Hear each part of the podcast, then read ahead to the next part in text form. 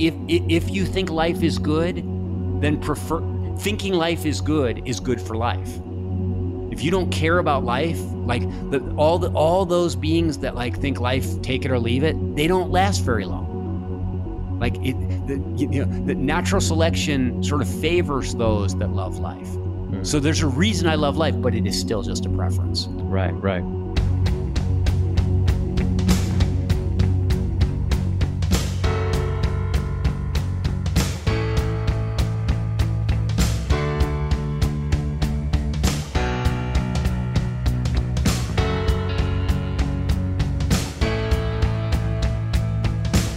Listening to Humanize Me with Bart Campolo.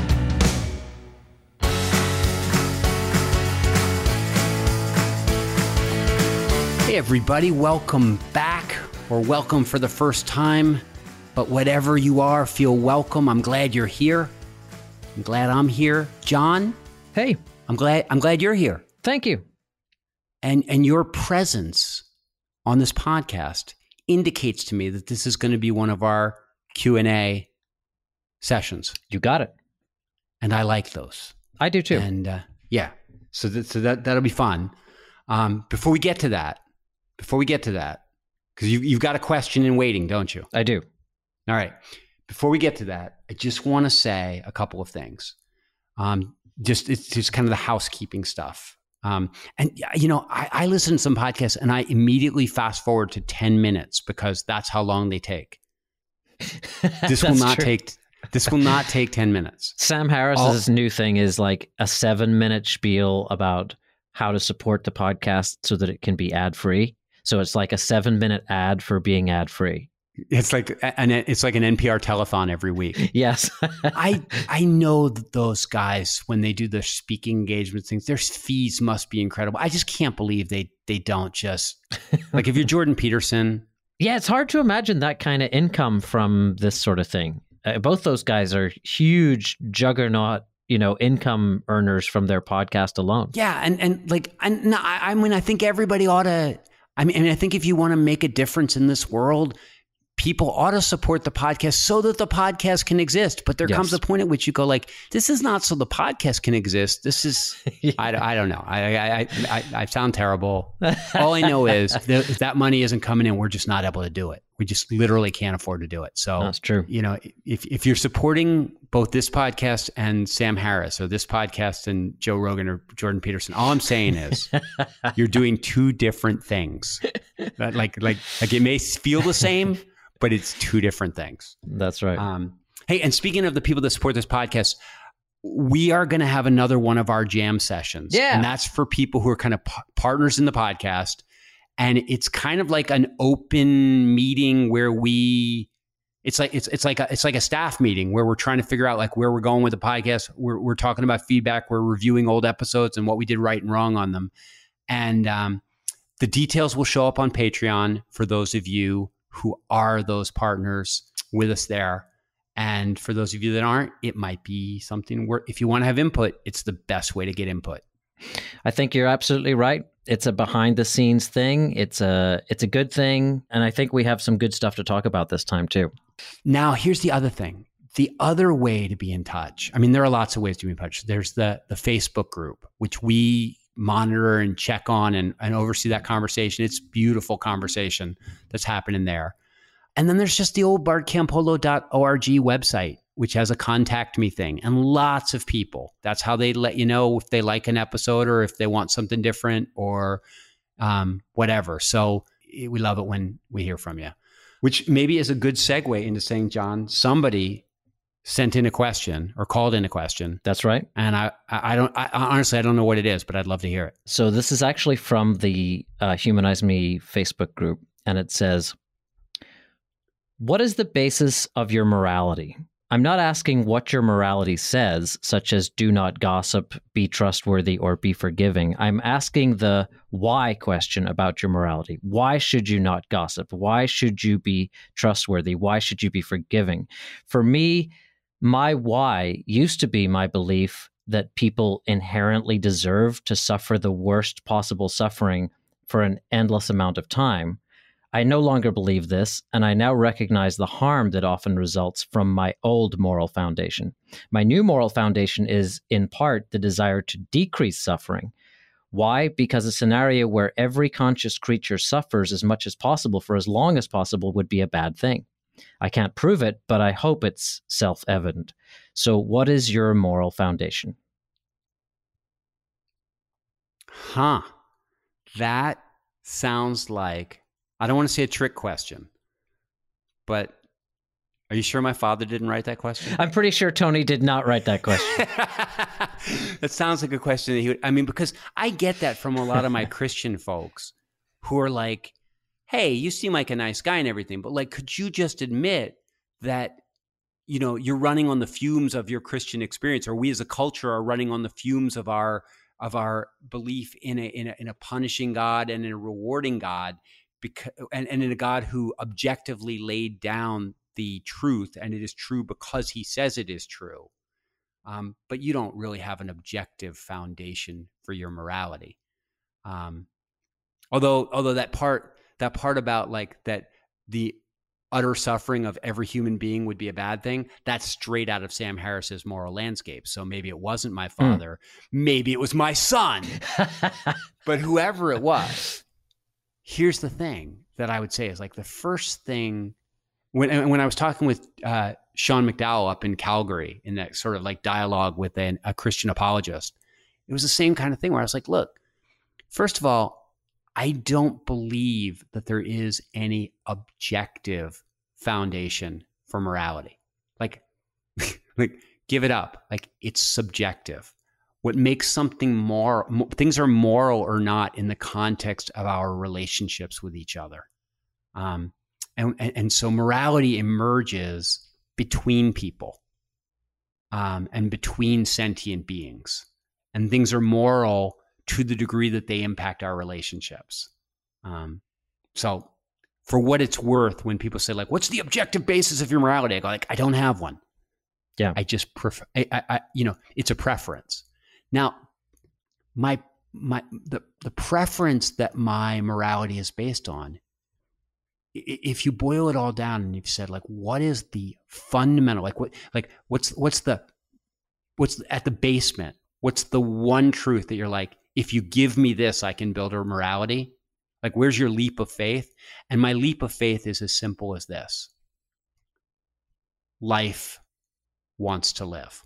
Life, that, that, that in our evolutionary history, the living things that wanted not only to live, but to propagate forward, to reproduce and have their progeny live on after them, those were the ones that survived. Like, that the most basic adaptation for that, that a life form has to have in order to keep going is a love of life. And so my morality is always based on what will cause me, my progeny, those around me that I care about, what will, what will cause them to live. And in, in, even more than just to continue living, to flourish. And so my morality is always based on judging actions and conversations and, and experiences based on how do they either contribute or detract from the flourishing of all living things to some degree. But like within that circle, I'm like, yeah, but I preference the sentient things. And within that circle, I preference the humans. And within that circle, I preference the Campolos. Um, so, th- and even within that circle, I preference my children even over my parents because I'm sort of hardwired to think that we want to keep the thing going, if that makes any sense. It does make sense. Is that an is thing or an ought thing in the sense of like you're looking at your kids and, and sort of having a preference? You said like you're wired that way. Are are there things that you're wired to do that aren't good or that or that don't help you flourish? I mean, I'm sure there are. I'm sure there's some crossed wiring, and I'm sure I've got some. I've, I'm I'm sure I've gotten some bad messages, and and our culture. You know, I mean, I just look at what I want to do vis-a-vis media. Yeah, yeah. And I like, like what I want to do and what's good and what, what will cause human flourishing, not the same thing. I mean, I look at what we're doing with, you know, nuclear arms or, or global warming. And you go like, look, just because, just because we're prone to do something doesn't necessarily mean it is moral or it is the right thing to do. What I'm saying is, is that when I, when I noodle down and go like, oh, what, what is the right thing to do about social media? Or how should, we, like, what should I think about global climate change and all that stuff?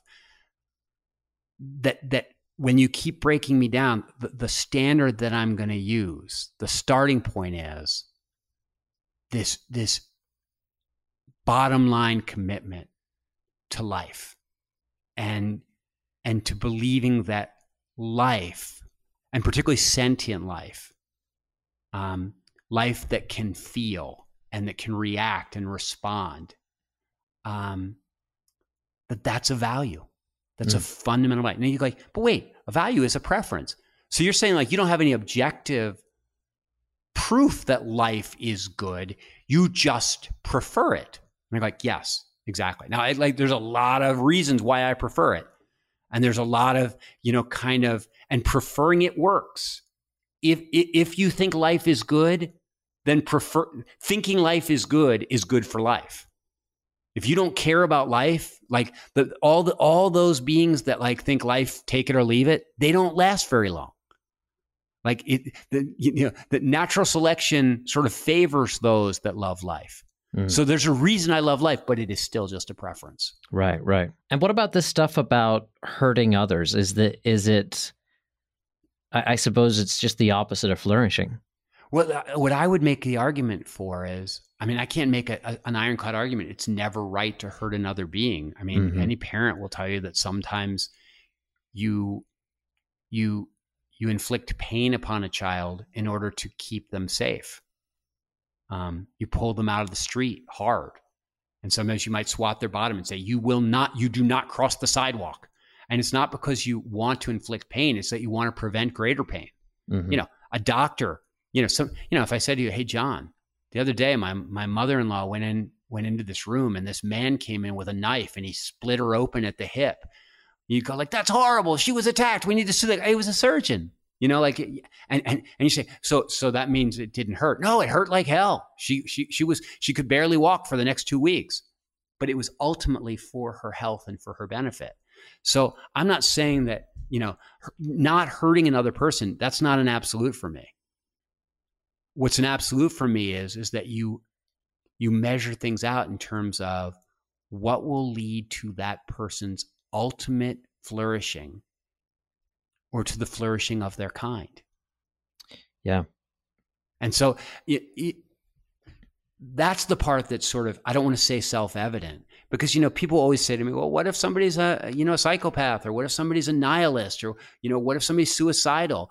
And, and, and people emerge, like not everybody loves life.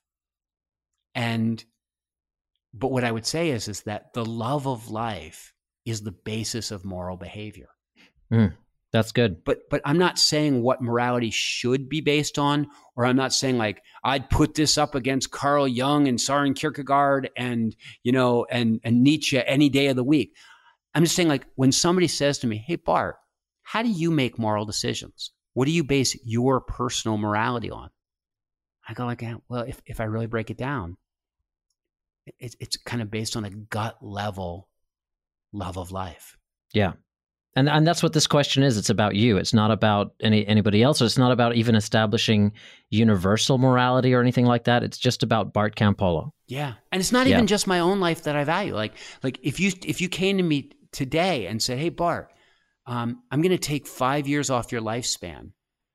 But in exchange for that, there are going to be a hundred young people who were going to live in lives of abject poverty and misery, but instead will be able to to kind of live, and they were going to die at ten years old, but instead they're going to be able to live full lives and grow up. And I go like, wait, are, are they going to get to play sports? And he goes, yeah, I could, because I love playing sports. Are they going to get to eat good food? Yeah. Are they going to get to like fall in love with somebody and then have sex and and then have have children and raise those children? And you said, yeah. I go like, you can have the five years. Yeah, so now we just have to decide how many flourishing lives a year of Bart Campolo's life is worth. Right. But like, I, and you say like, well, that would be a selfless act. And I go like, nah, and it wouldn't even be that selfless, because for the twenty minutes I have left, or the, or the twenty years I have left before I, you know, before I die, I would be sitting there like just relishing the idea. Yeah. Just, yeah. you know, projecting forward and going like, oh my gosh, like I'll be dead and they'll still be like playing with their kids. Like, well, and you know enough about human happiness to know that that works. Yeah. That sometimes we're, we're willing to make a sacrifice if we believe that that sacrifice will be meaningful.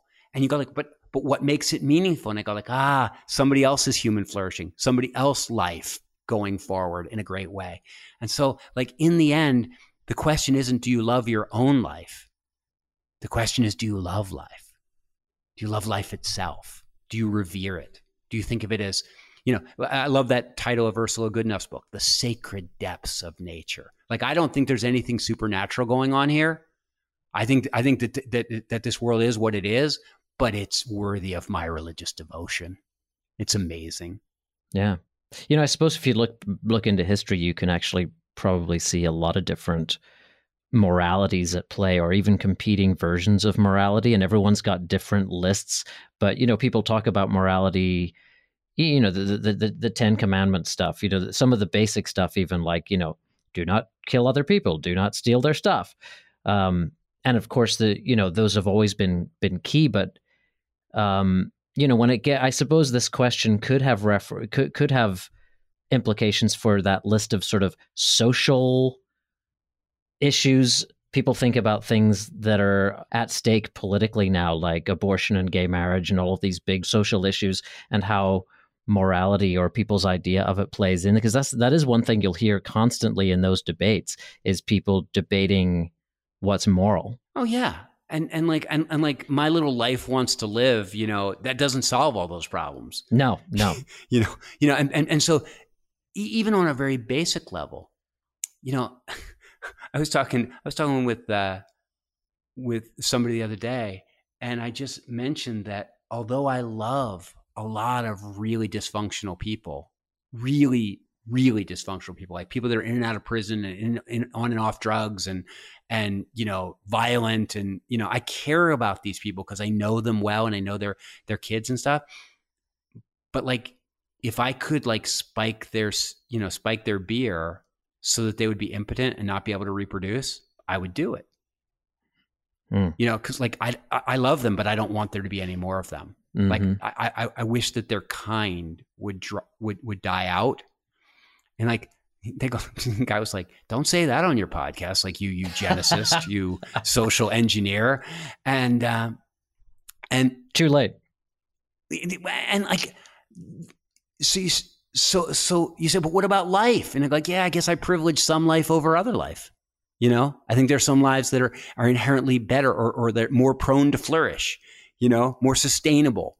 And mm-hmm. so I'm not like, so, like when I'm, you know, hanging around with, Cat, you know, some of my Catholic friends or, or ex-Catholic friends, and they're like, I have eight kids because when I was a Catholic, like, like we revere life and you just make more and more and more. And I'm like, yeah, you know what? My reverence for life has to do with quality as well as quantity. And so I'd love to see us as a, as a race come to a place where we're like, what's a sustainable number? And what's a, and what's the most warm and humane way we can sort of stay there? And, you know, sort of like, yeah, how could we maxim, how could we have the greatest possible meaning and flourishing for the greatest number of people? But there comes a point at which like too many people and the meaning factor goes way down, and, and the flourishing factor goes way down. Yeah. And, well, uh, and I wonder about the flourishing factor in places like China now, because I'm sure you've been hearing about how some of China's experiments in sort of technologically fueled, almost social experiments in how to make people behave better, but using Big Brother and surveillance and the whole thing, and then leveraging all of the fact that they don't have a constitution based on rights of its citizens. So they can, if you're not super good, we're going to like stop you traveling. You like, you won't be able to book a plane ticket or a train ticket or whatever you want to do. And I, I sort of wonder if that will end up being an existential challenge for the morality of the West, which is much more based on individuals and liberty and and and that sort of thing. I mean, and we're not going to be able to address that now, but it's just a thought that I was having when you were saying that very often this is like a communal thing. Like, we decide it as a society what we value. And, you know, they might have a, a challenge for us because in in a hundred years, China's society might be like this super polite, very well-behaved society. I mean, I just wonder if, you know, it might end up being a challenge to the idea of a liberty-based society.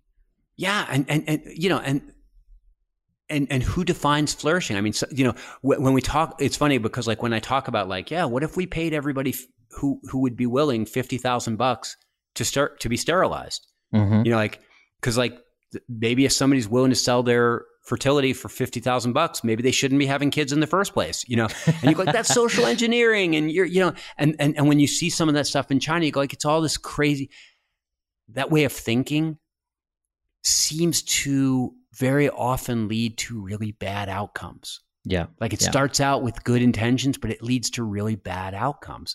And so, you know, like the only totalitarian dictator I trust is myself.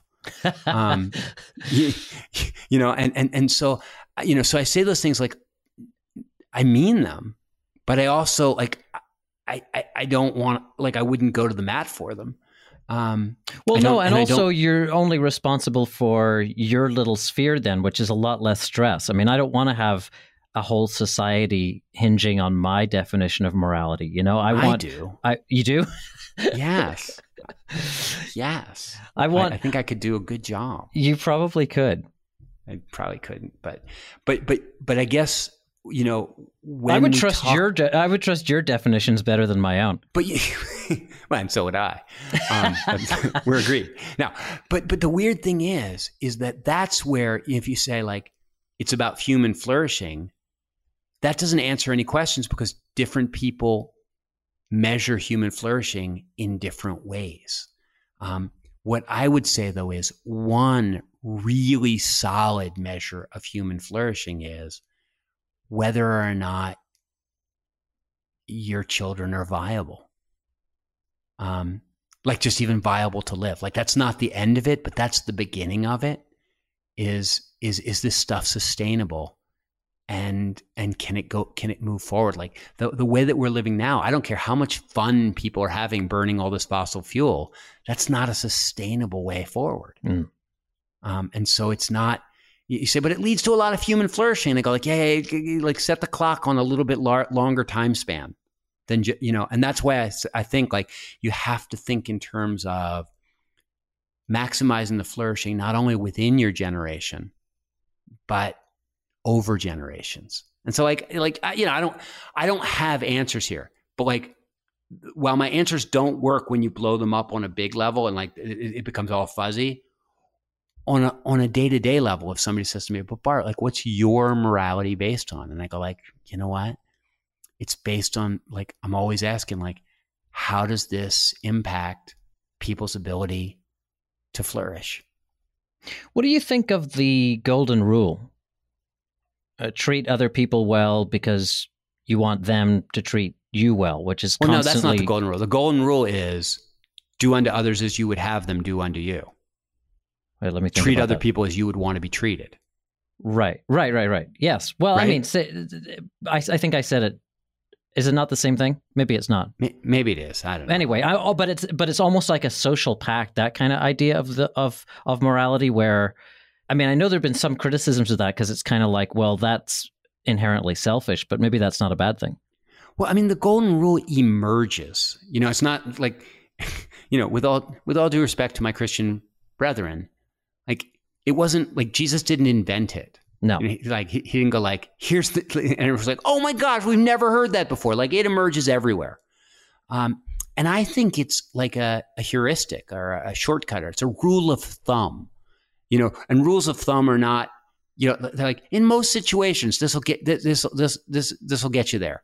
You know, like if you don't know what to do, like try this. Mm-hmm. Um, and the idea of, no, that's a good way to look at it. Recognizing that other people are, you know, are like you in many ways. And like that probably what hurts you hurts them.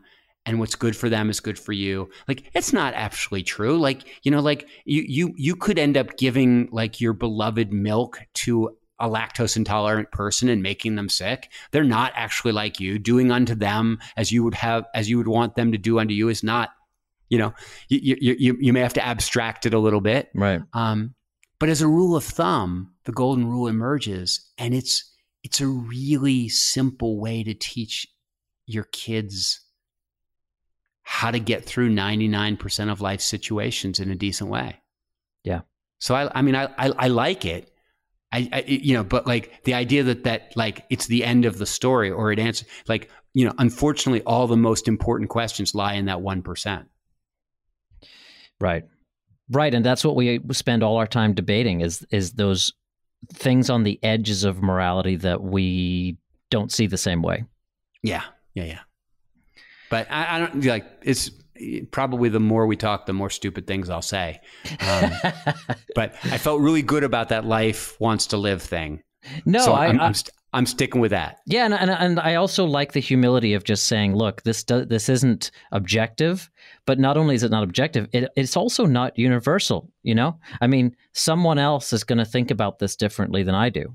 Yeah. I mean, I, I, I would, the only caveat I would make is I would say that like, whenever people tell me what their basis is, if I keep ask, if I like a two-year-old keep asking why, why, why, a lot of times it boils down to their morality has, it, like it boils down to wanting themselves and the people around them to live and to thrive. Like I, yeah. I think that that is. If not, it's as close to universal as you're going to get in a conversation like this one. Agreed. Um, yeah, I think that lies behind. I, I think I think that we are evolved. Um, that that preference is with is, is, sort of, is sort of like, why does sex feel good? And like, because uh, sex feeling good works for living creatures. If sex didn't feel good, the the, the ones the, the living creatures that really hate sex, they don't. Their species don't do well over the long haul. Yeah. Um, and so, you know, certain emotions and certain physical pleasures and certain centers in the brain, they develop universally because that's what works. And I guess like, like I think loving life is one of those things that just works, and, and, and, and the, lo- and using the love of life as a basis for a moral code, that seems to be, to me, to be almost universal. Yeah, I think that's really good. Thanks, man. I, I like. Yeah, I hope this. I hope this ends up. I. I. I. I. I sent. I can already sense the emails coming. And, and, can and, you and, really? And, and I, I. don't think they're going to be good. Well, but, I'll tell you um, that there was a good uh, discussion on the on the Facebook uh, group about this, and I, I think. Uh, I think. Nothing you said is going to be out of place in that group. I mean, I think most people gave very similar answers in some ways, you know, si- simpler, but I was glad we had a little time to talk about it. Yeah. All right. Well, hey, thanks so much. Think, thanks for this conversation, and thanks for everybody else. And we'll, if you want to, if you want to feedback, bart campolo dot org is the way, and we'll see you next time on Humanize Me. For more on Bart, go to bart campolo dot org. To leave a question in your own voice to be used in future shows, call the Humanize Me Q line at four two four, two nine one, two zero nine two. That's four two four, two nine one, two zero nine two. Humanize Me is a production of Jux Media. Hey, you could be larger than life.